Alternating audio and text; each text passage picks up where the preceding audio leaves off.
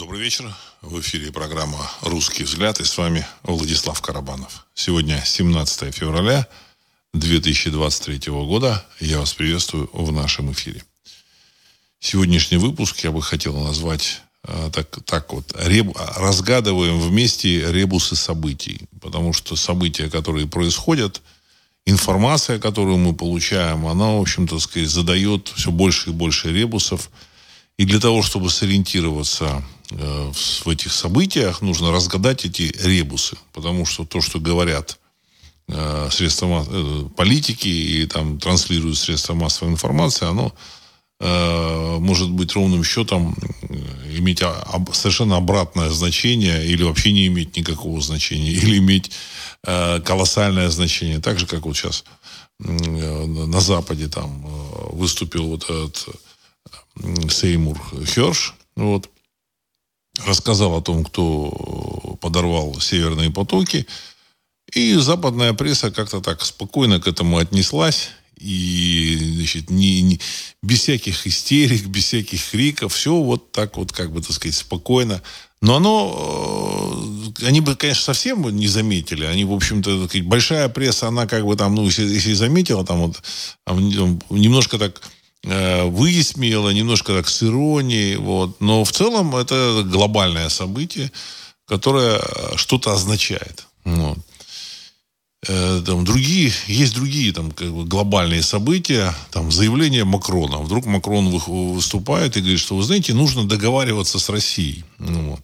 Значит, Россию типа можно победить, но, в общем, нужно договариваться, что-то в этом духе. То же самое, понимаете. Можно победить, а Россию заявляет, в общем-то, так сказать, человек, который мне кажется, Макрон плохо знает историю, плохо знает вообще, так сказать, там, психологию человеческую. Вообще разбирается там неплохо, может быть, там э, в обслуживании там клиентуры в банках, еще в чем-то, так сказать, вот. То есть, ну и вообще западные вот эти политики, так называемые, как показывает вот, э, сегодняшняя, так сказать, текущая история, это люди очень малообразованные, которые там с трудом понимают, что такое там монголо, монгольское нашествие, не, не могут отличить, э, не могут, значит, понять, что там монголо-татарское нашествие, это не два нашествия, монгольское и татарское, а это, в общем, название одного такого, в общем-то, движения вот этих племен из э, степей Центральной Азии э, на запад. Вот. Э, и, в общем-то, монголы на самом деле создали самую крупную э, империю, которая когда-либо существовала на планете Земля. Вот. Ну, возможно, там в каком-то допотопном периоде что-то что было другое, значит, или там подобное. Мы, мы этого не знаем. Вот. Но, во всяком случае, монголы, э, их э, захватили огромную территорию, взяли под контроль. Их империя простиралась от э, в восточной части евразийского, евразиатского континента, Азии и до середины Европы. Вот, значит, практически. Вот. Потому что восточ, часть Восточной Европы, она была под контролем монгол. Там, та же самая, там, они заходили на территорию Румынии, э, там, Венгрии, там, в общем-то, так сказать, вот ребята так очень далеко продвинулись. А на юге монголы продвинулись в Индию. И по факту, по факту, монгольское государство было, там, оно там не совсем государство, это такая империя, такой, в общем, так сказать, массив территорий, народов, э, земель, которые они контролировали, он был самым крупным в истории человечества. Но, а, ну, вот это Ли Страс, премьер-министр Великобритании, в общем-то, об этом совершенно не знал. Вот. То же самое и можно сказать о политиках, которые на Западе как бы выражают или значит, волю этих народов. Но в реальности мы понимаем, что это не совсем политики, вот, потому что политик это человек, который э, в целом должен иметь какую-то свою точку зрения, свою позицию и выражать волю э, населения. Ну, как бы так считается. Людей, которые его выдвинули. В реальности это обслуга, вот это менеджер, менеджмент такой не, не сильно продвинутый, не сильно, в общем-то, так сказать, там, имеющий там какое-то свое мнение. Вот. Потому что вот сегодня, например, например обсуждали там э, Нуланд. вот эту вот э, американскую э, представи, представительницу Госдепа США по там, Восточной Европе. Вот. Э, Викторию Нуланд, вот, которая печеньки раздавала на Майдане. Вот. И вот, значит, российское телевидение ее там клеймит, а осуждает, вот она такая вот там русофобка, вот она ненавидит Россию, там, ну, еще что-то, так сказать, в таком же роде. А я вот смотрел вот какие-то выпуске новостей с ее участием, я хочу сказать, что вот эта Нуланд, она вообще э, не имеет своей точки зрения, своей позиции. Это наемный человек, абсолютно наемный человек, которого наняли какие-то люди, она делает то, что ей сказали. Понимаете? Ну, вот. Поэтому смысла вообще ее обсуждать нет никакого. Значит, мы должны заниматься, ну, вообще, в общем э, те, кто хочет понять, что происходит, они должны изучать, э, кто является заказчиком всего этого. Кто решает, дирижирует всеми вот этими событиями. А вот это и есть самый главный ребус. В данном случае вот с, с этим Сеймуром Хершем, который там вскрыл события с Северным потоком 2, Северным потоком 1, 2 взрыва, э, значит, ну, какие-то вопросы были, но вот сейчас у меня допустим, значит, есть, ну, она известная информация, что Сеймур, Сеймур Херш входит в круг э, журналистов, советников, круг людей, э, которые вращаются вокруг Генри Киссинджера. Генри Киссинджер – это известный э, значит, американский политик, которому уже за 90 лет – это тот самый Генри Киссинджер, который значит, в свое время там, договаривался с Советским Союзом, там, в 70-е годы, там, когда еще Никсон был, вот, он договаривался там, о там, разрядке, там, о каких-то вопросах, связанных там, с Союзом Аполлоном, еще там, так сказать, массе вопросов. Этот человек, он все равно остался э, очень важным, важной фигурой вот в этой э, американской политической жизни. Но не такой вот, которая, значит, э, выставлена на сцену, а та, той жизни, которая происходит, вот, реальной жизни, которая происходит за кулисами. Вот.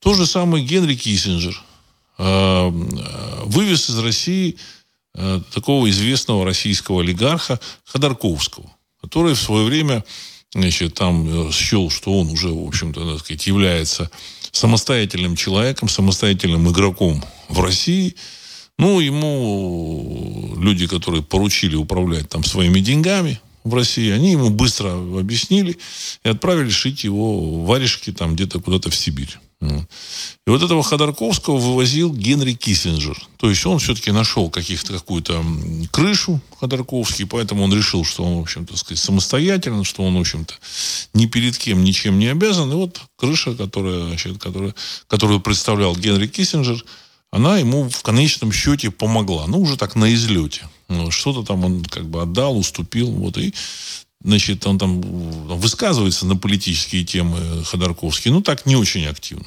Не очень активно. То есть он понимает, что это чревато. Хотя вроде он находится вот как-то там э, в Европе, вроде бы там, э, Кремлю его не достать, но тем не менее все равно опыт э, у него такой житейский, он говорит о том, что ну, с этими вещами нельзя шутить.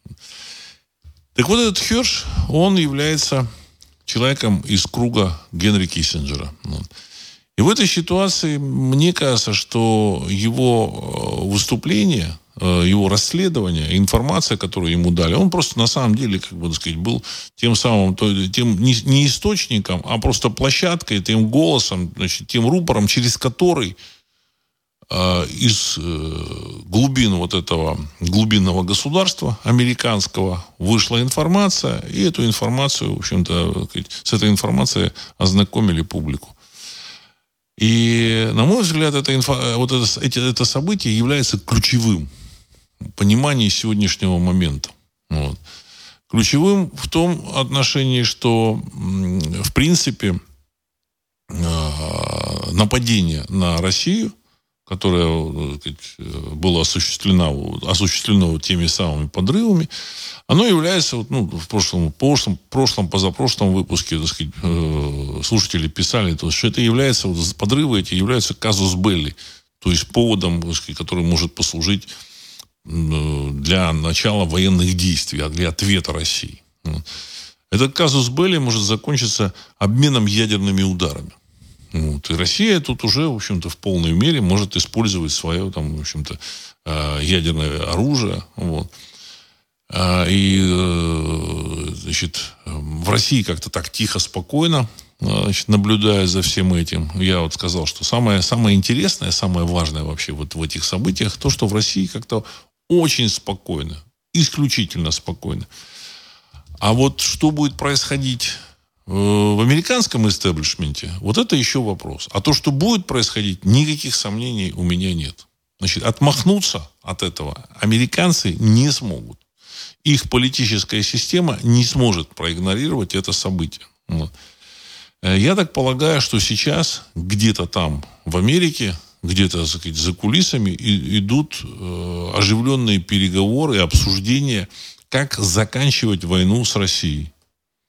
Как заканчивать? Значит, либо они убирают Байдена и всю его команду. Понятно, что тот же самый Байден, он не является политиком. Это тоже менеджер, который выполнял какую-то работу. Эту работу он, ну, не то чтобы выполнил, он, в общем-то, получилось так, как получилось. И те же самые его люди, там Блинкин, там Салливан, там еще остальные, это все менеджеры, у которых нет личной позиции. Они были наняты на проект. Проект э, был э, не то, что был, он и сейчас связан с ситуацией вокруг американского, э, американской финансовой системы, о предстоящем либо дефолте доллара, либо там инфляции, либо э, крахе там, э, финансовой системы. И здесь э, события, связанные с Украиной, должны были каким-то образом либо отвлечь эту публику, либо, возможно, они там предполагали, а может быть, там Россия рухнет. Такое, я думаю, что такие предположения были, я об этом говорил.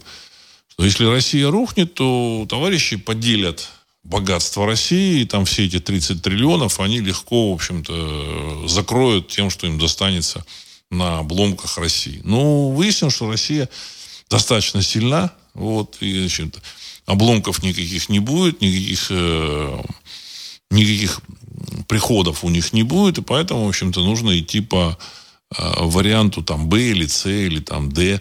Я уверен, что когда американцы поняли о том, к чему идет вот вся вот их политическая система, ну, там уже в 2008-2009 году, они уже начали разрабатывать э, варианты решения вот этого э, финансового кризиса грядущего.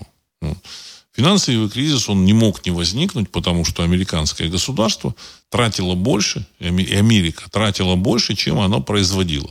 Ну, а, соответственно, каждый раз она, затрачивая больше, она, в общем-то, залезает все дальше, дальше, дальше, дальше, дальше. То есть она собирает там 4 миллиона 4 триллиона долларов там в качестве налогов, а тратит там 7 там, или 8 триллионов. Вот. И э, если раньше там какие-то годы она брала в долг, но потом в результате там, значит, изменений в экономике, там, открытием там, каким-то, еще чему-то, так сказать, ну, она этот долг, так сказать, ну, нагоняла немножко. Вот есть там динамика цифр. А уже там в 2000-х годах стало понятно, что нагнать уже невозможно. И сейчас э, долг Америки уже примерно 120%. Официальные цифры. В реальности, я думаю, что ВВП США, оно преувеличено. Вот. Э, как выяснилось, я сам для себя выяснил, с удивлением еще там лет там, 8-9 назад, с большим удивлением я выяснил, что американцы начали в общем, давать неверные цифры, когда там дело касалось экономики там, экономика, безработица, еще что-то, они сливали какие-то там зачастую выдуманные цифры, те, которые им нужны. То есть работали как советский госплан. Вот. Брали там откуда-то с потолка цифры и выдавали там, значит, там, на публику, тем самым манипулируя долларом. Вот. И поэтому, значит, там по, по официальной информации ВВП США там 23 там, триллиона долларов или даже 24. В реальности, я думаю, что оно, ну, сказать, ну, не в два раза меньше, ну, процентов на 30, а может и на 40 меньше. Ну, либо там какие-то там цифры завышены, либо какие-то цены завышены. Значит, там из этих 24 триллионов, там, э, там 10 триллионов это э, услуги в области медицины, Я говорил о том, что там, если считать там каждый укол по 100 долларов, то, конечно, там можно там, э, там каждую там примочку там по, по 200 долларов можно, в общем-то, на, накрутить любую, любую цифру. Вот. В реальности это все, это все накрутка. Накрутка. Там какие-то страховые услуги, какие-то там еще услуги, накрутки. Поэтому они все понимают, что им эти деньги не вернуть. Вот. Значит, нужно решать этот вопрос. И вот у них, э, я думаю, что Rent Corporation или еще какие-то там консультанты, они собирались у себя еще там в 2000-х годах, вот, и решали, как, по какому пути значит, можно выходить из какого-то вероятного кризиса. Тогда это еще только вероятный был кризис, а потом он стал уже, в общем-то, обретать очертания. Вот, значит, я думаю, что пути, путей было несколько.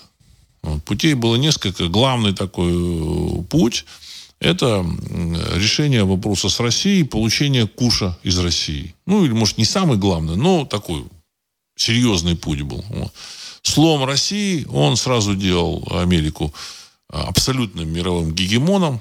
Они и так мировой гегемон, но не, не абсолютно. Есть еще вот этот, так сказать, а, последняя республика. Вот. Россия, как ни странно, оказалась вот этой самой последней республикой. Вот. Они побили горшки с российским руководством. Э, продемонстрировав, что, в общем-то, им нельзя верить. И в конечном счете российское руководство, которое там потихонечку, элита, элитка, которая сливала Россию в 90-е годы, она, значит, начала, начала э, организовывать сопротивление. И сейчас мы подошли к, э, к, к времени Че.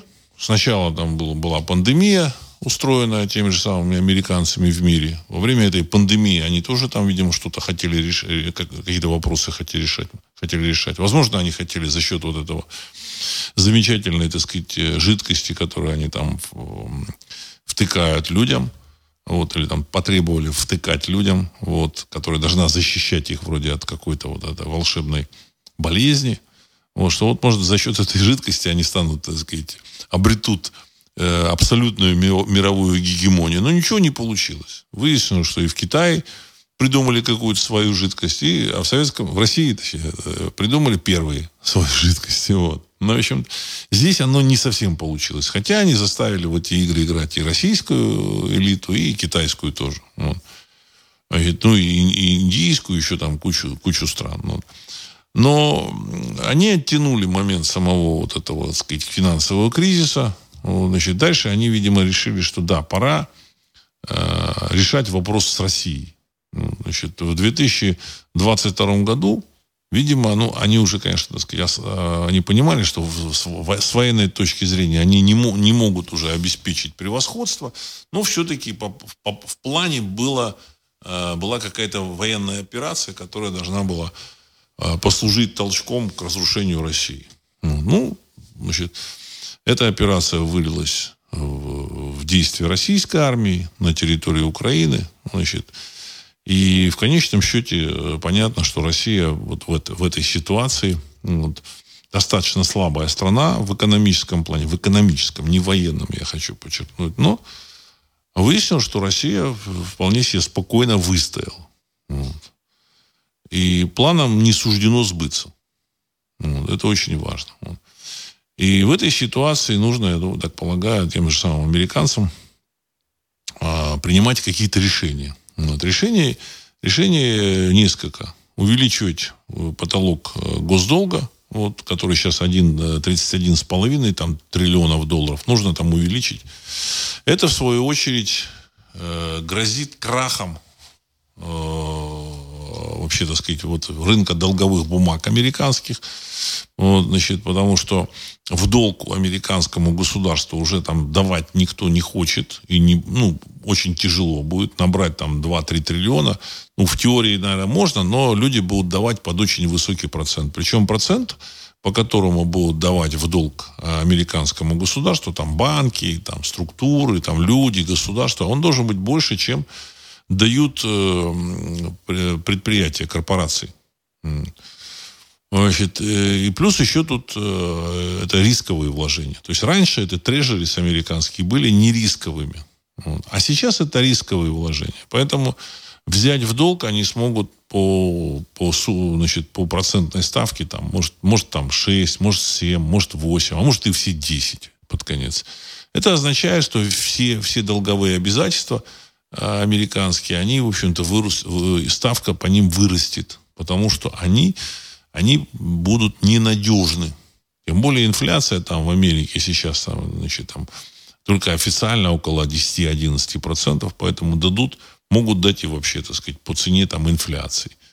А могут и еще больше дать, сказать. Вы знаете, так сказать, ну, между собой там эти, так сказать, банкиры, которые не сами, не свои деньги дают, они деньги дают еще, так сказать, там, пула каких-то там вкладчиков. Вот. А, значит, и эти деньги, они такие рисковые. Потому что может получиться, что американское государство, так сказать, махнет ручкой и скажет, ну, ребята, все, до свидания. Вот. Банки лопаются э, активно. Вот. Недавно фактически навернулся, э, я говорил, там, швейцарский банк, кредит Свис. Вот. Причем он э, не отдал э, целому ряду вкладчиков э, деньги. Вот. Его долг составляет то ли 7,9, то ли триллионов, то ли миллиардов. Миллиардов, миллиардов. Это прямой долг, прямой долг. В реальности его долг значительно больше. Там, наверное, в общем-то, его активы, которыми он управляет, там то ли триллион, то ли полтора триллиона долларов. Вот. То есть эти деньги, они под вопросом. Вот, все. Кредит свист нет. Значит, там с треском они отдают своим вкладчикам деньги. Они там недавно отдали этому э, грузинскому олигарху, который там, значит, э, перебрался в Грузию лет там 10 назад, вот, значит, и, видимо, так сказать, за, за откат какой-то там ему отдали 250 миллионов э, евро, или франков, или долларов, ну, какую-то вот такую, так сказать, вот, какую-то такую валюту, вот. И он там судился, спорил с ними, значит, там они с трудом ему отдали. Все, все вместе это совсем вот эту финансовую систему, банковскую систему, оно совсем, в общем-то, не, не делает э, комфортной и не делает, значит, э, э, системой, в которую, в которую люди верят. Вот. Система уже все, она в напряженной ситуации. В целом, значит, если они повысят потолок, доллар может, э, значит, долговые обязательства, так сказать, поднимутся в цене, и доллар может вот рухнуть по какому-то своему сценарию.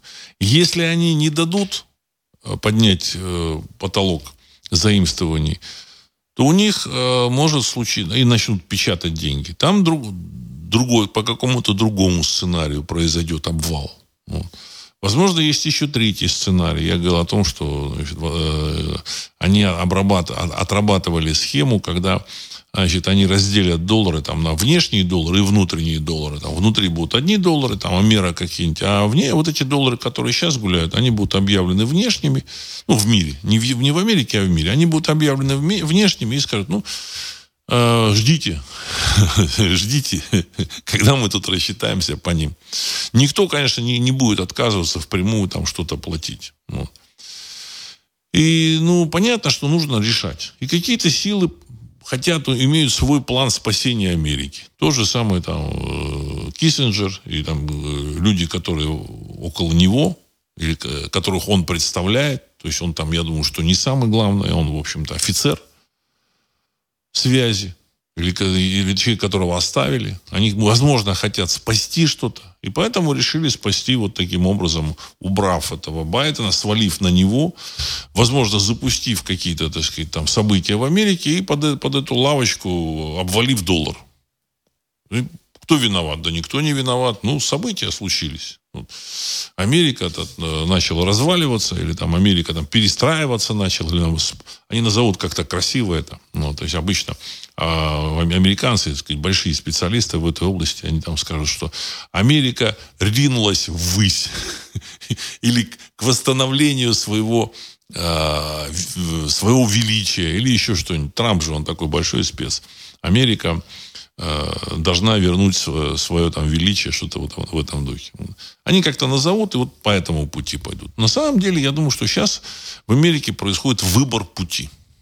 Вот и э, слив этого херша, это как раз э, означает, э, что в Америке этот процесс уже пошел. То есть херш выбросил эту информацию, причем значит, с деталями, с такими вот, это означает, что там начнутся слушания, и э, президентство Байдена, скорее всего, закончится.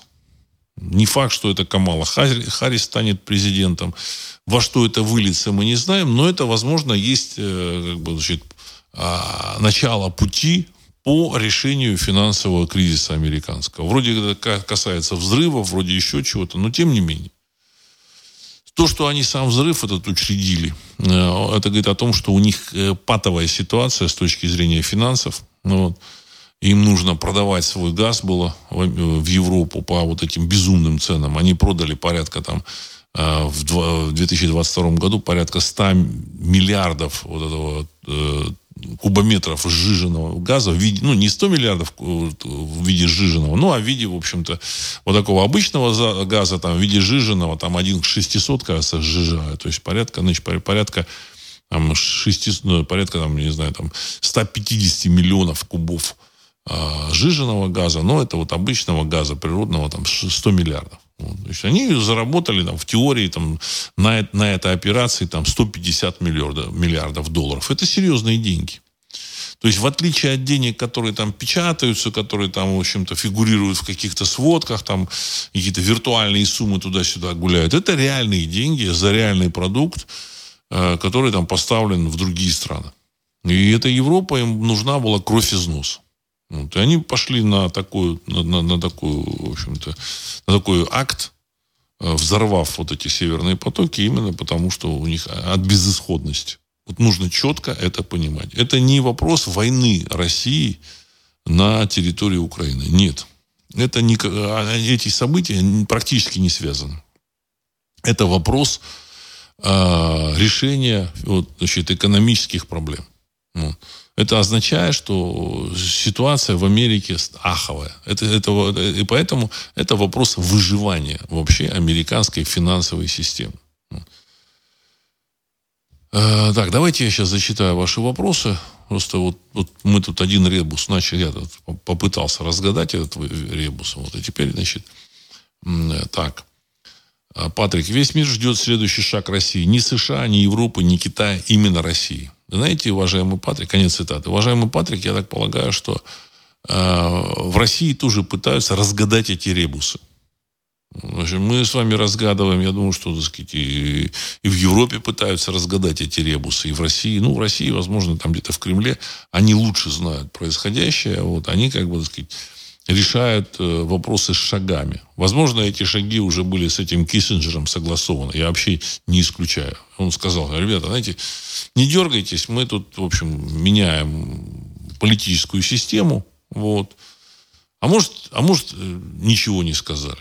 Мы не, мы не знаем. Нас, нам не сообщают. Вообще то, что происходит вот с, даже в связи с этой с, э, спецоперацией, мы там понимаем только, только часть событий, ну, прямых таких, да, вот здесь пошло наступление, а вот здесь вот они как бы обороняются. А вот почему оставили Херсон, и почему Харьков оставили, почему ушли из-под Киева, так сказать, мы не знаем. Почему начали выпускать э, украинское зерно через Одессу, э, и чтобы значит, дали возможность выходить караваном судом, судов с этим зерном и э, отправлять его в Европу, в Европу, мы тоже не знаем. Почему там мосты не взрывают, мы тоже не знаем. То есть мы вообще много чего с вами не знаем. Э, мы просто гадаем. Более того, я думаю, что даже так сказать, э, акторы вот этого, значит, э, вот этих спецопераций, вообще российской политики, они тоже много чего не знают, не понимают. Выходит вот тот же самый Кадыров и говорит, а чего вообще, о чем может речь? А Кадыров все-таки, значит, его там 15 тысяч человек, у него там воюет. И он по-простому спрашивает, а чего вообще происходит? Ну, дали бы команду, мы бы взяли этот Киев. О чем речь? Ну, вот. А, и вот он, он тут на, на днях заявил, что уход из Харькова, из-под Киева, это было, из Херсона, это было политическим решением. То есть не военным, а политическим. А в чем смысл политического решения? Мы не знаем. Так. Владимир 82. Владислав Александрович, вы же сами говорили о том, что на Западе очень хорошие маркетологи главное вовсе не упаковка, а как ее подать публике. Вы вот одели ребят в приличные костюмчики, написали, что сказать по бумажке. Зачем им что-то понимать? Конец цитаты. Совершенно верно, уважаемый Владимир. Именно так оно и есть. Зачем им что-то понимать? Но, знаете, как бы э, эта игра настолько стала запутанной, что ребята вообще совсем не, не, не понимают, э, что происходит. А, актер, он же должен понимать сценарий, он должен понимать, чем это, с чего началось, чем закончилось. Он же не может там каждый раз выходить и в каждую мизансцену там сыграть без начала и без конца. Она все должно быть связано. А то, что происходит сейчас, оно вот события не связанные совершенно. То Европа э, вводит потолок и страны семерки – Э, вводят потолок э, для, э, на российскую нефть и нефтепродукт. А тут вот в начале февраля, там 10 дней назад, они отменили фактически этот потолок. Сказали, вы знаете, ну, предприниматели начали там химичить, потому что, ну, без российской нефти, а вот а саудовская нефть, а другая нефть, она, значит, поднимется очень высоко, их нефтеперерабатывающие заводы не заточены на эту нефть, значит, ну, то есть они фактически легализовали там обходные схемы, что типа когда российская нефть смешивается с другой нефтью, это уже не российская нефть, ее можно перевозить. Понимаете? Вот эти санкции, они же как работают? Нефть российскую, которая под, э, э, перевозится, она, в общем-то, так сказать, не может там покупаться дороже 60 долларов. Ну так, э, значит, это, страховая компания, которая это, страхует эту нефть, она, в общем, должна смотреть. Если это российская нефть, в общем-то, ее не страхуют. Но если ее смешали с другой, то можно перевозить. Или другой вопрос. Оказывается, нефтепродукты, э, переработанные в другой стране из российской нефти, они уже не являются российскими. И, в общем-то, всякие такие вот обходные маневры, которые ну, отменяют вот все, весь этот потолок э, цен. Вообще такая странная история. То есть ребята э, с помпой, с барабанным боем полгода говорили о том, что сейчас мы ограничим у России там потолок цен. Вот. Но когда, значит, наступил там день Че, они ограничили. Но через э, там месяц, буквально в смысле, потому что они ограничили 5 декабря, а ограничение вступило там ну, через какое-то время. А 8 февраля они сняли это ограничение. Ну, под благовидным предлогом, правда, там. Вот. И так э, относительно всего, там, относительно танков. Они сказали, да, мы сейчас поставим э, на Украину там танки Абрамс, Леопард-2 и Челленджер. Вот выяснилось, что Леопард-2 там то ли 14, то ли 12, Челленджер то ли там, тоже там 12. А может быть и не поставят, а может быть поставят не Леопард-2, а Леопард-1. Абрамсы вообще не поставят. Ну и какая-то вот началась эта бодяга. Ну, то есть опять мы, мы смотрим на ребус. Потому что танк «Леопард-1» – это не совсем современный танк. У него очень тонкая броня. Он пробивается там, зенитной пушкой. Боковая броня. Вот, значит, и, э, его можно там назвать танком, но это танк совершенно другой эпохи. Другой эпохи. У него там броня, там, не знаю, там 40 миллиметров. Вот, то есть, э, сейчас 40 миллиметров, там есть броня, броня у ну, БМП. А этот танк, то есть он де-факто не совсем танк. Пушка у него значительно меньше, там, чем у Т-72. Э, То есть у Т-72 там 125 миллиметров, а у этих 100 миллиметров. То есть, а это важно. Вот дуэлька начинается, это важно, у кого, у кого пушка больше.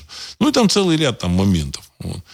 То есть, э, то есть этот танк, он реально хуже, чем современные, и даже не очень современные танки Т-72.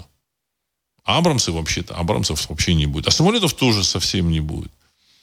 То есть в результате мы э, во время вот их заявлений мы попадали на поле не каких-то решений, информацию о решениях там западных партнеров, вот, а на поле вот этих ребусов. Вот, сказано одно, а сделано совсем другое. Михаил, здравия, Владислав Александрович. В Челябинске собираются праздновать десятилетие Челябинского метеорита. Что это, слабоумие или 10 лет назад было испытано, испытание оружия на иных физических принципах? Конец цитаты. Уважаемый Михаил, с Челябинским метеоритом не все понятно. Потому что видели э, очевидцы, и есть запись на, э, кино, на, на э, камеры о том, что э, туда, на этот, к Челябинскому метеориту подлетает какая-то штука и происходит взрыв. То есть в реальности Челябинский метеорит не достиг Земли. И взрыв произошел где-то на высоте там 30 километров э, над землей. Понимаете? И была изменена траектория. Сам метеорит летел на город, э, замечательный город Челябинск. И тут он взял, отклонился. Что это было? Чем его сбили? Кто его сбил? Все это вызывает вопросы определенные. И вот это празднование десятилетия Челябинского метеорита, это намек вот этим вот, так сказать, э, товарищам, Э, западным о том, что вот у нас есть что-то такое. Может быть, это речь идет о том, что, так сказать, есть какая-то там инопланетная крыша. Вот я вообще не сомневаюсь, ну, не, не исключаю это, это. Не сомневаюсь, не то, что не сомневаюсь, не исключаю это. Э, американцы вдруг заговорили о каких-то э, вот этих, значит, э, не, неопознанных летающих объектов, железных, которые летают над Америкой. И видео предоставили. Значит, такое, вот такая восьми, восьмиугольная железная болванка, или якобы железная, ну, скорее всего, она, она не видно, что это, чтобы это был бы какой-то аэростат. Это реально похоже что-то на тарелку или такой вот формы, восьмиугольной. Оно как бы болтается, и, в общем-то, это металлическая штука, по всей видимости. Что это? Зачем это? Ну, вот, возможно, они тут показывают, что, ребята, у нас тоже есть крыша. Понимаете? Это, это ребус мы э, получаем вместо вот реальной объективной информации какие-то ребусы и намеки. Люди, которые значит, находятся там на верхушке вот этой политической пирамиды, они, возможно, понимают что-то. А вот мы с вами там должны разгадывать. Может быть, они тоже не все понимают. Вот. понимает там, может быть, там несколько человек, о которых мы, возможно, ничего не знаем. Такое тоже может быть. Вот. Ориентироваться на этого там Салливана там, э, там, или Блинкина, или это на Викторию Нуланд, это вообще пустое дело. Видно же, она там с пустыми глазами там что-то говорит, абсолютно пустые глаза, абсолютно, в общем, индифферентное, так сказать, выражение лица. И вообще по барабану. Она отрабатывает номер свой. И она работает без души, я бы так сказал. Без души.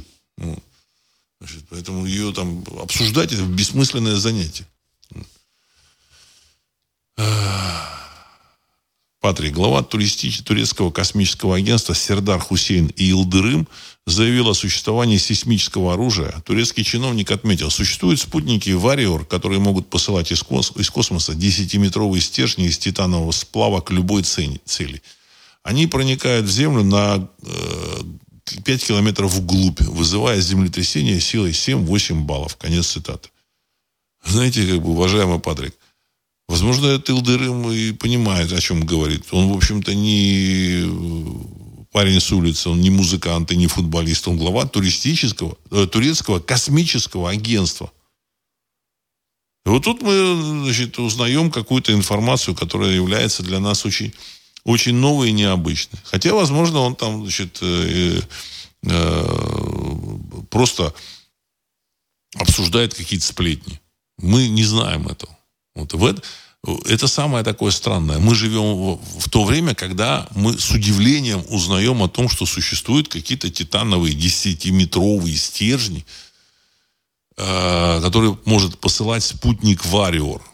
Понимаете, в общем-то, мы про этот спутник первый раз в жизни слышим. Я вот первый раз слышал вот от вас. Вот я прочитал только что. Вот.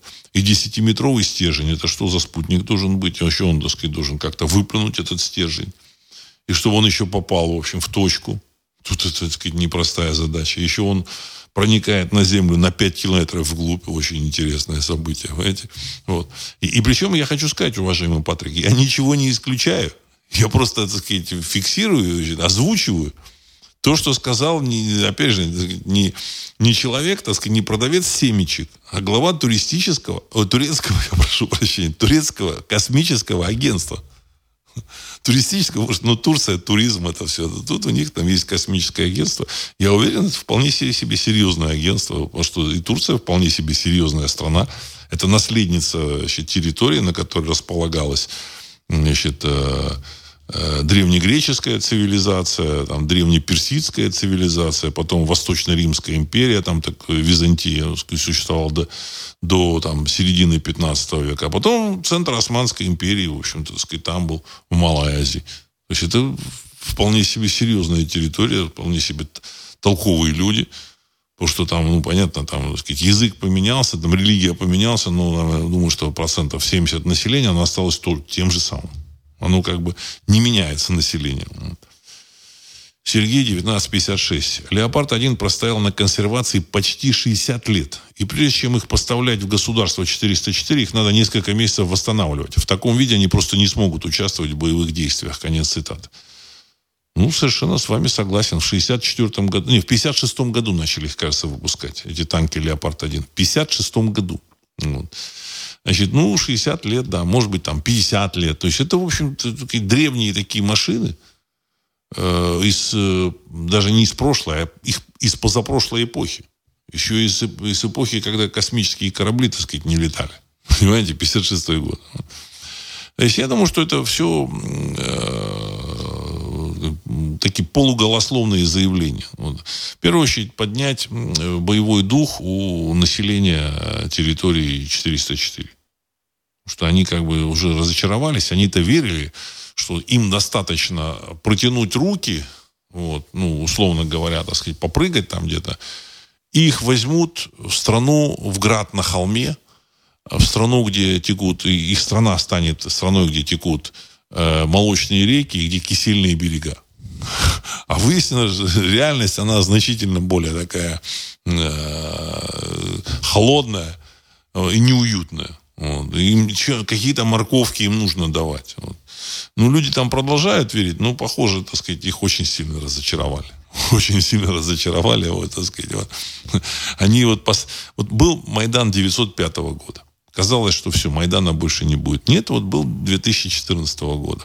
Все, они попрыгали, все, решили, все, все, их взяли туда, в эту Европу. А выяснилось, вот закончилось это тем, что значит, на Украине нет света, там еще куча каких-то проблем. Ну, вот. Понятно, там какая-то верхушка, она чувствует себя хорошо, там Запада им сюда подкидывают, но население, оно просто очутилось, в общем-то, в зазеркалье вместо вот этих вот, так сказать, кисельных берегов и молочных рек. А, Георгий 29. Владислав, приветствую. Кто-то должен сделать первый серьезный шаг по поводу газопровода, но ни тем, ни другим не делают. Боятся. А газопровод оставили как разменную монету. Боятся из-за него, биться из-за него не будут, слишком опасные последствия. Конец цитаты. Ну, я так полагаю, что э, американские какие-то игроки, Э, успокоили Кремль и сказали, что, в общем, давайте вот, вот, мы сейчас уберем вот эту вот э, команду Байдена и, в общем-то, сказать, договоримся о новом мире. Вот мне, мне кажется так. Вот у меня есть ощущение. Буквально сегодня слушал Хазина, вот, который говорил, у вас нет такого чувства, или там он там задавал вопросы, что что-то какие-то, какое-то переключение происходит где-то. Вот. Значит, э, понятно, что какие-то силы там хотят изменений в Америке. То есть в том виде, в каком Америка существует, она дальше существовать не может. Потому что она существует в долг. Потому что каждый, каждый год нужно несколько триллионов долларов туда закачивать.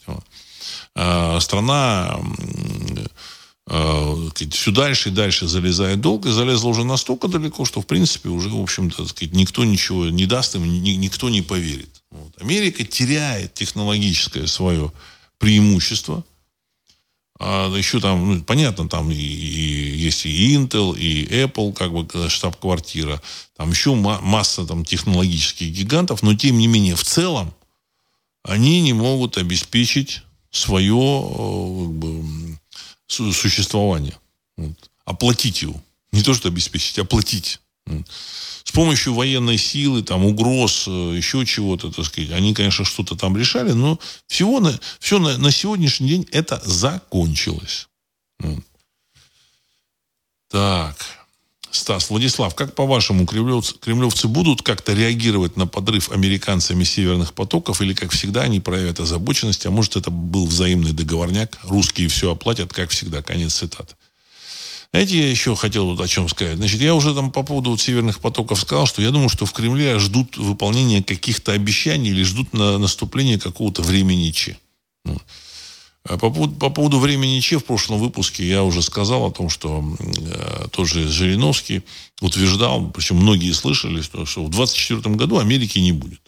Ну, сама Америка, там, наверное, там будет существовать, мы наде... я надеюсь, но политически, возможно, она, в общем, во что-то другое преобразуется. Возможно, в три государства. Опять же, так сказать, такие как бы есть э, заявления. Значит, про, про самого Жириновского я в прошлом выпуске тоже сказал, что, скорее всего, он общался с какими-то кукловодами, которые ему описали будущее. Сказали, вот будет так, так, так, так и так. Вот. Э, значит, буквально вот на днях э, появился ролик, вот вчера был ролик этого, есть такая программа на РЕН-ТВ, там, то ли военная тайна, то ли еще как-то Прокопенко. И он, значит, начал эту передачу, я там не смотрел там полностью этот ролик, значит, э, его там передачу. Он сказал, что, знаете, по интернету гуляет, э, гуляет масса роликов с Владимиром Вольф, Вольфовичем Жириновским, с его предсказаниями, заявлениями. И знаете, когда он это говорил, люди смеялись значит, они выражали свое, в общем-то, так сказать, э, ну, э, не, недоверие к его этим, так сказать, там, предсказаниям, заявлениям. Но выяснилось, что все совпало с точностью э, один в один. Все совпало с точностью в один в один. Понимаете? Вот. Более того, вот он заявил о том, что значит, э, война начнется 22 февраля 2022 года. Вот он сказал об этом. Война началась, ну, де-факто, как бы, э, де юра началась она 24-го, но де-факто 22-го. 22 декаб... Э, февраля 22 -го года были признаны республики Донецкая и Луганская республика. Понимаете? И подписан договор о том, что значит, они, они значит, признаются и входят в состав России. А насчет состава России, не, не, они только были признаны, а потом, значит, состав России был этот самый. Ну, они были признаны. Война началась через двое суток. Ну, Жириновский за полгода до, этого, до этого события он сказал о том, когда это будет. Это началось тогда же. Э, в свое время, в 2007 году, он говорил про Крым. Крым будет российский. Так и получилось. Значит, будет война, он говорил. Там еще масса, масса предсказаний его. Значит, но он не сам предсказывал, я так полагаю. Нужно вот расшифровать, вот, откуда он взял это. Он в этом общении ему сказали. Вот. Сейчас э, попалась вот такая информация о том, что Жириновский где-то там выступал ну, и сказал, что э, к России отойдет, отойдут 8 областей. Ну, и перечислил Донецкая, Луганская, э, Херсонская, Запорожская, Донецкая, Луганская, Харьковская, а, Одесская и Николаевская область. Это семь областей, да, получается. Он сказал там то ли семь, то ли вот, вот и он перечислил их. И, по всей видимости, к этому все идет. Понимаете? К этому все идет. Значит, человек знал об этом. Вот. Э, Кадыров то же самое говорит. Значит, Россия для того, чтобы быть спокойной, должна взять Одессу, Николаев, ну и про Харьков я там не помню, сказал он или, он или не сказал. Но Жириновский об этом-то говорил лет за 10 до начала спецоперации, если не больше. Откуда он все это знал? Понимаете? Вот, вот это вопрос очень такой серьезный и важный. Люди э, ну, живут там в реальном мире, и казалось, что в этом реальном мире существуют такие постоянные границы, которые нельзя перекраивать, и они не будут перекроены. И казалось, что вот это государство Украина будет существовать. А выяснилось, что... И поэтому его слова там того Жириновского воспринимались как некие такие а, а, фантазии фантазии. Вот. А вот те люди, которые ему говорили, они знали, как будет. будет. И он это транслировал. Вот. Значит, как это, через что это, через предсказания или какая-то вот, значит, там, вид машины времени там, или там, способ заглянуть в будущее какой-то, я думаю, что существует. Так, э, Владислав Александрович, когда предыстория или продолжение Бояра? Ну, не знаю, посмотрим. Потому что событий столько много, а, некоторые события, в общем-то, честно, предполагал, что они будут. Вот. Э, значит, и черновики есть, Но, ну, знаете, как бы, сказать, ощущение, что еще вот не время, возможно. Возможно, это, в общем, художественное произведение. Все, что, все, что хотел я сказать, э, я сказал. Там, в общем-то, есть вещи, которые связаны, так сказать, с предысторией, есть вещи, связанные с э, какими-то событиями. Ну, посмотрим. Может быть, я как бы доберусь. Вот. Э, так.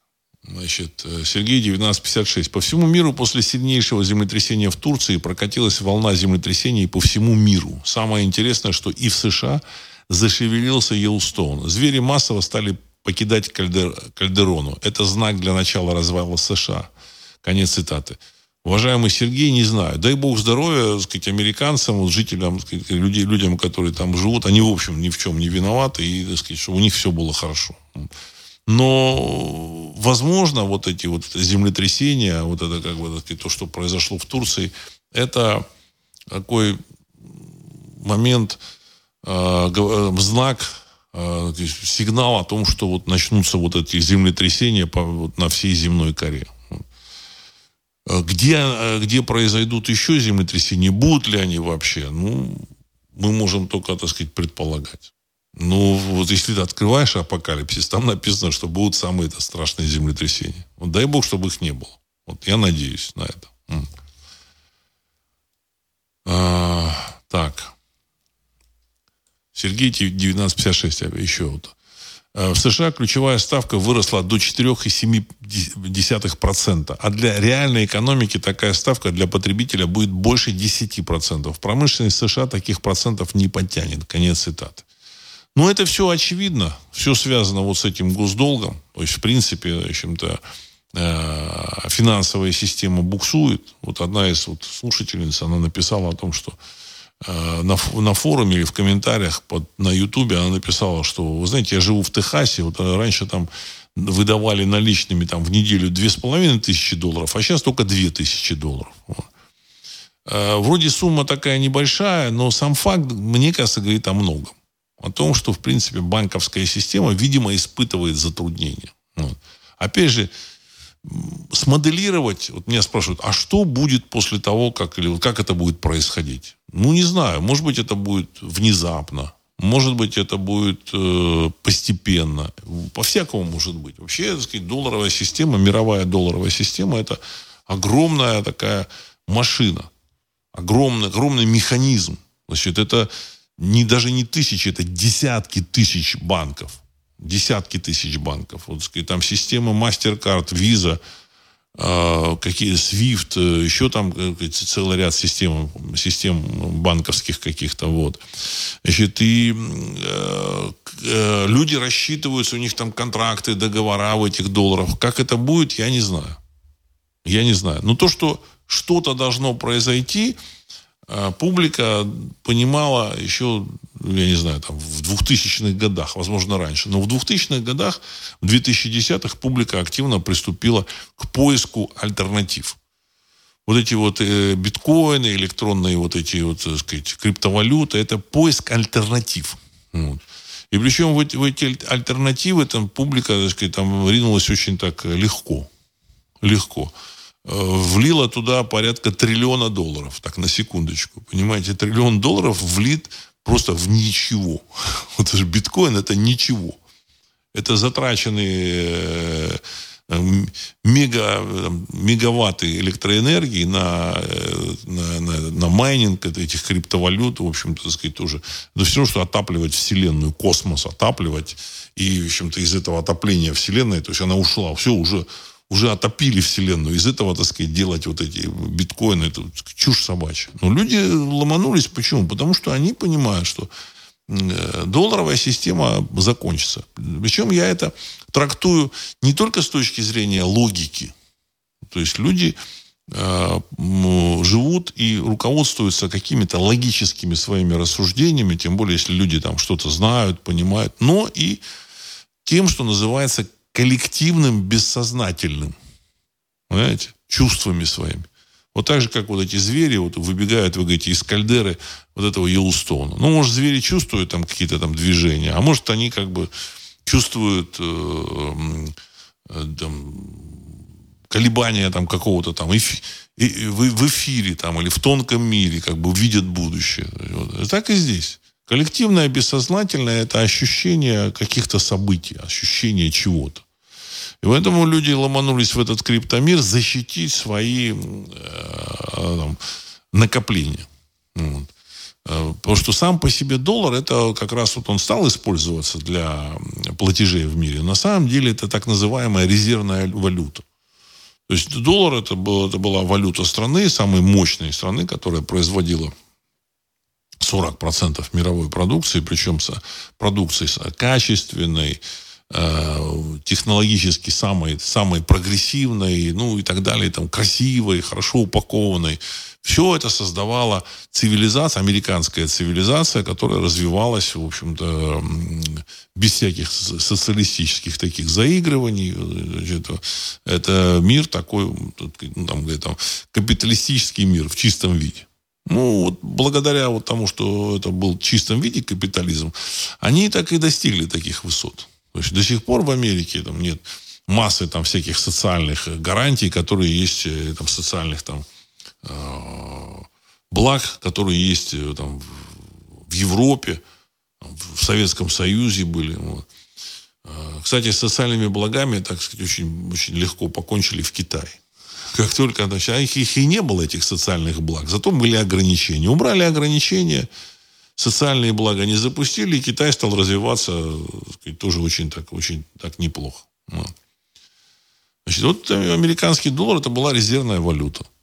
То есть человек что-то заработал, ему нужно отложить. Вот он откладывал в доллар. Это самый, самый эффектный путь был отложить свои вот накопления вот в доллар. А теперь во что? А теперь во что? И это самая большая проблема. А, ну, в России тоже там, значит, там это уже там который раз там сообщают что, о том, что будет введен цифровой рубль.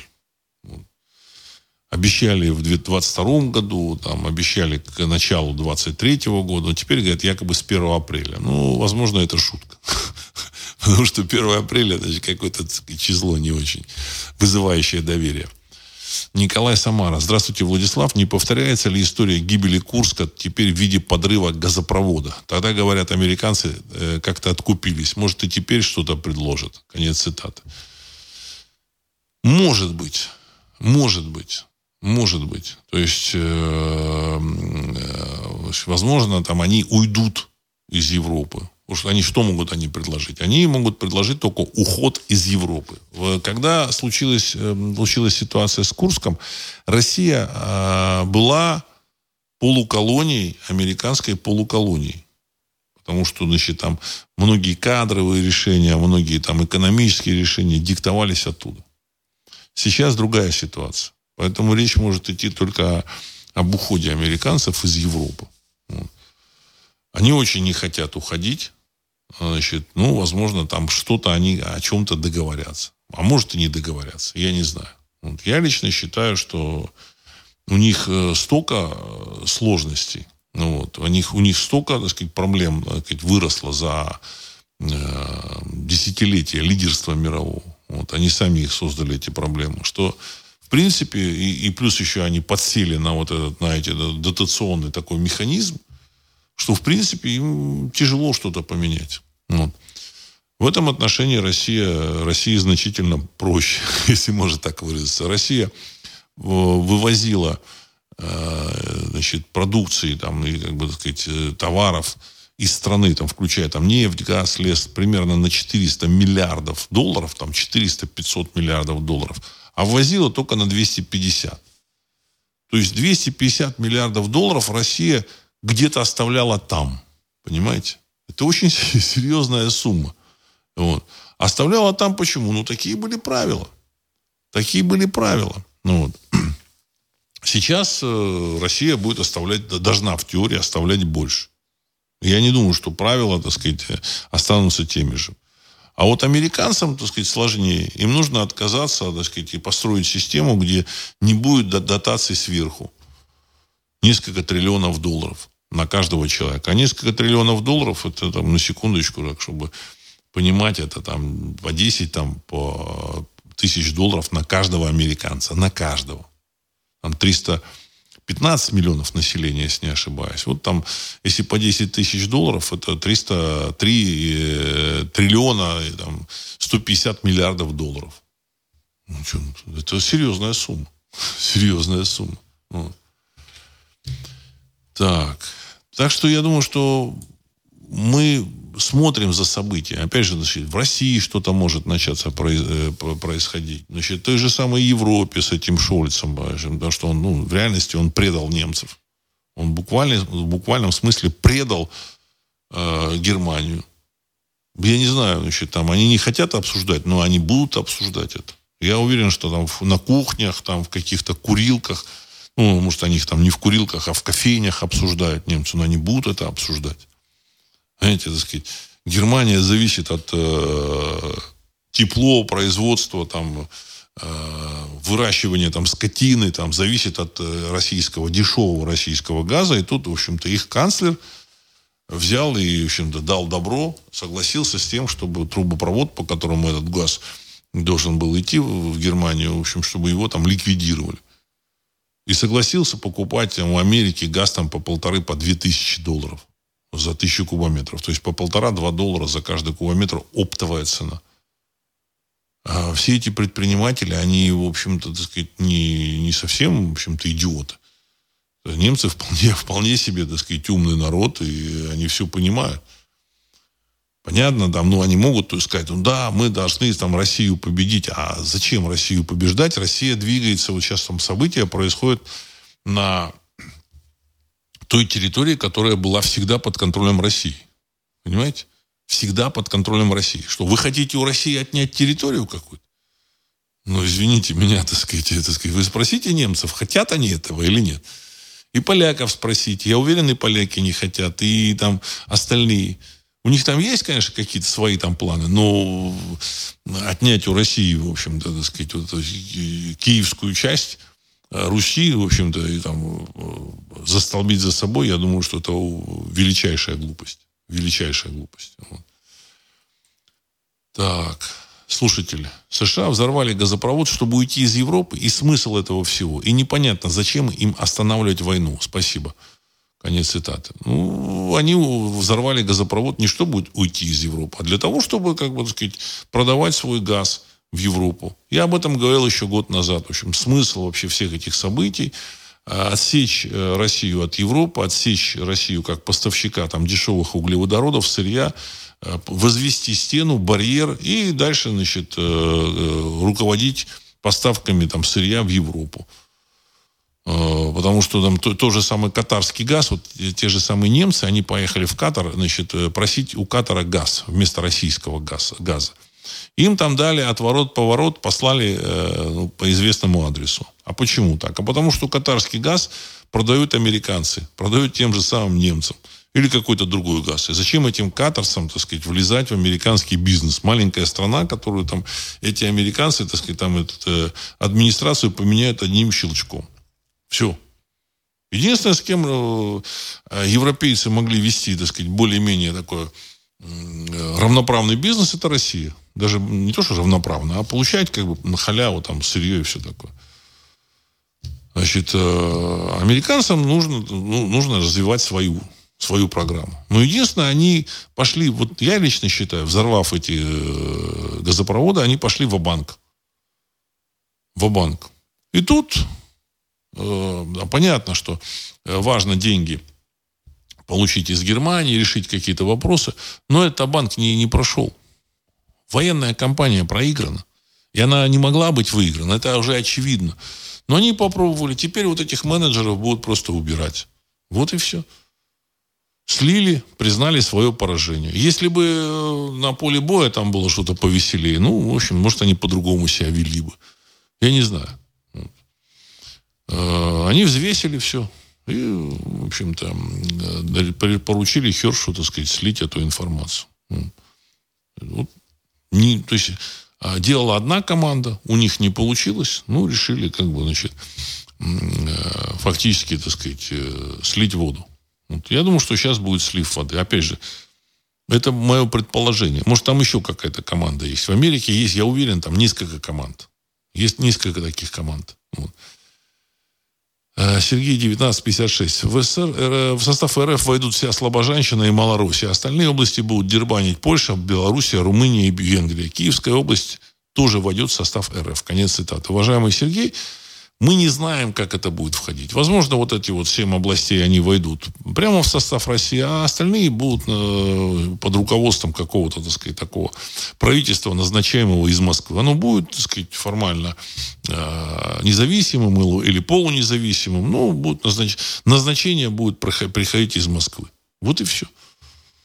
Понимаете, вот поэтому Медведчука сейчас стали показывать на экранах. Вот, значит, э, Возможно, его хотят сделать. Мы не знаем, как сложится. То есть тут игрок, игрок не только Россия, тут игроком является и тот же самый Великий Китай. Нужно помнить, что Россия очень серьезно зависит сейчас от Китая. Вот. Может быть, еще какие-то там договоренности будут. Но то, что это, эти территории будут, конечно же, под контролем России, никаких сомнений. Может быть, действительно все это войдет в состав России. Мы не знаем, вот, как это срастется. Вот. Да, Стас, приветствую, Владислав. В Германии, пропаганда, в Германии пропаганда заявляет, что Россия ушла из-под Киева и Харькова, потому что имела там большие потери. Конец цитаты. Ну, я думаю, что это, в общем-то, ерунда. В России особо про потери не слышно. Понимаете, не слышно. И поэтому я склонен, в общем-то, доверять э, вот этим цифрам, там, что российская армия потеряла, значит, примерно около 18 тысяч э, убитыми. Это примерно 1 к 10. Ну и плюс еще российское руководство, вот это военное, оно, в принципе, так сказать, бережно относилось к своим солдатам. Причем потеряли, да, на первом этапе, ну вот, э, вот эту цифру, там, 18 тысяч погибших, это Моссад э, сообщил э, миру. Вот. Значит, и количество погибших в украинской армии то же самое. Вот, один к десяти. Значит, и сейчас у России есть превосходство в артиллерии, ну, вот в количестве этих снарядов, э, в технике, в авиации, в средствах радиоэлектронной борьбы. Там чего-то не хватает, чего-то там забыли. Но это бывает во всякой армии. Вот. Но в целом, в целом, э, превосходство есть. Сейчас, сейчас, да, они стоят, вот между собой там стреляют, но глав, главные вопросы решаются за кулисами. Главный вопрос, он, в общем-то, был решен с появлением э, у России вот этих гиперзвуковых ракет. Все. России уже после этого диктовать ни, никто ничего не может. А в Германии, понятно, врут своему населению. Ну, вы потерпите, подождите. Э, гитлеровская Германия, насколько я так вот понял, она врала своему населению там вплоть до там, весны 45 -го года. Сейчас выравниваем фронт, ну сейчас мы бьем этих, в общем-то, э, краснопузых большевиков, вот, и так далее и тому подобное. А потом, когда краснопузые эти вот товарищи пришли в ватниках, в ушанках, пришли в Берлин, ну, уже врать было поздно. Вот. Но они врали до, до последнего. Посмотрите вот фильм «17 мгновений весны». Все, Хай Гитлер, все, все как положено, так сказать. Они там э, жили по, по, по этому распорядку, что сейчас мы тут, так сказать, достанем чудо-оружие. Ну, и чудо-оружие, кстати, было у них. А, поэтому, в общем-то, ложь э, это как бы это фирменный знак вот таких вот, так сказать, товарищей, таких друзей. В Германии достали вот эти методички старые, начали их это самое использовать в, в освещении событий. Э, Георгий Кузнецов. Владислав Александрович, доброго здравия. В 1923 году с Турцией был заключен Лазанский мирный договор, по условиям которого вроде бы Турция сможет пользоваться в, пол, в полной мере своими землями и недрами только спустя сто лет. Может быть, ей так просто э, портят настроение, конец цитаты. Не знаю насчет, э, что там идет, о чем идет речь, сможет пользоваться в полной мере своими землями и недрами спустя. Не знаю, понимаете, так сказать. Я думаю, что Турция вообще появилась как государство благодаря договоренности с Советской Россией, а Советская Россия была сделана немецкой агентурой немецкого генштаба. Поэтому и договоренность с Турцией такая появилась. Вот и все. Россия покинула две области, Карскую и, Карскую и Батумскую, кажется. Вот. А, это современная территория Турции, значит, там, где гора Арарат, это Карская область э, с городом Карса. Э, в общем-то, Россия дала э, Германии а, золото, вот это большевистская Россия, для того, чтобы они там навели порядок, Кемаль Ататюрк взял власть в свои руки, вот, изгнал греков. Вот, часть Турции была оккупирована греками. Советская Россия дала золото, оружие, вот, возможно, послала еще каких-то инструкторов. То есть она выполнила задачу, которую перед, перед большевистской Россией поставили немецкие, так сказать, хозяева. Ну, потом пути разошлись с этими хозяевами. Ну, но это уже другая история. Ну, в целом, э, вообще вся история это, это, это, это сплошные такие перевертыши, сплошная, в общем-то, мешанина фактов, путаница, вот, прямой обман. Вот. Ну и сейчас, вот, так сказать, вот, в текущих событиях мы вот, э, решаем ребусы. А еще старые ребусы, их тоже, так сказать, возможно, придется решать. Ну, надеюсь, что так или иначе эти ребусы, как бы, сказать, реш... мы решим с вами. И в зависимости от того, как мы, в общем, будем, будем видеть мир, в зависимости от этого мы, в общем-то, и в, это, в этом мире будем себя чувствовать. Вот, значит. На этом я хочу завершить сегодняшний выпуск. С вами был Владислав Карабанов. Программа «Русский взгляд». Все будет хорошо. Через несколько секунд композиция «Могучий прилив». Всего доброго.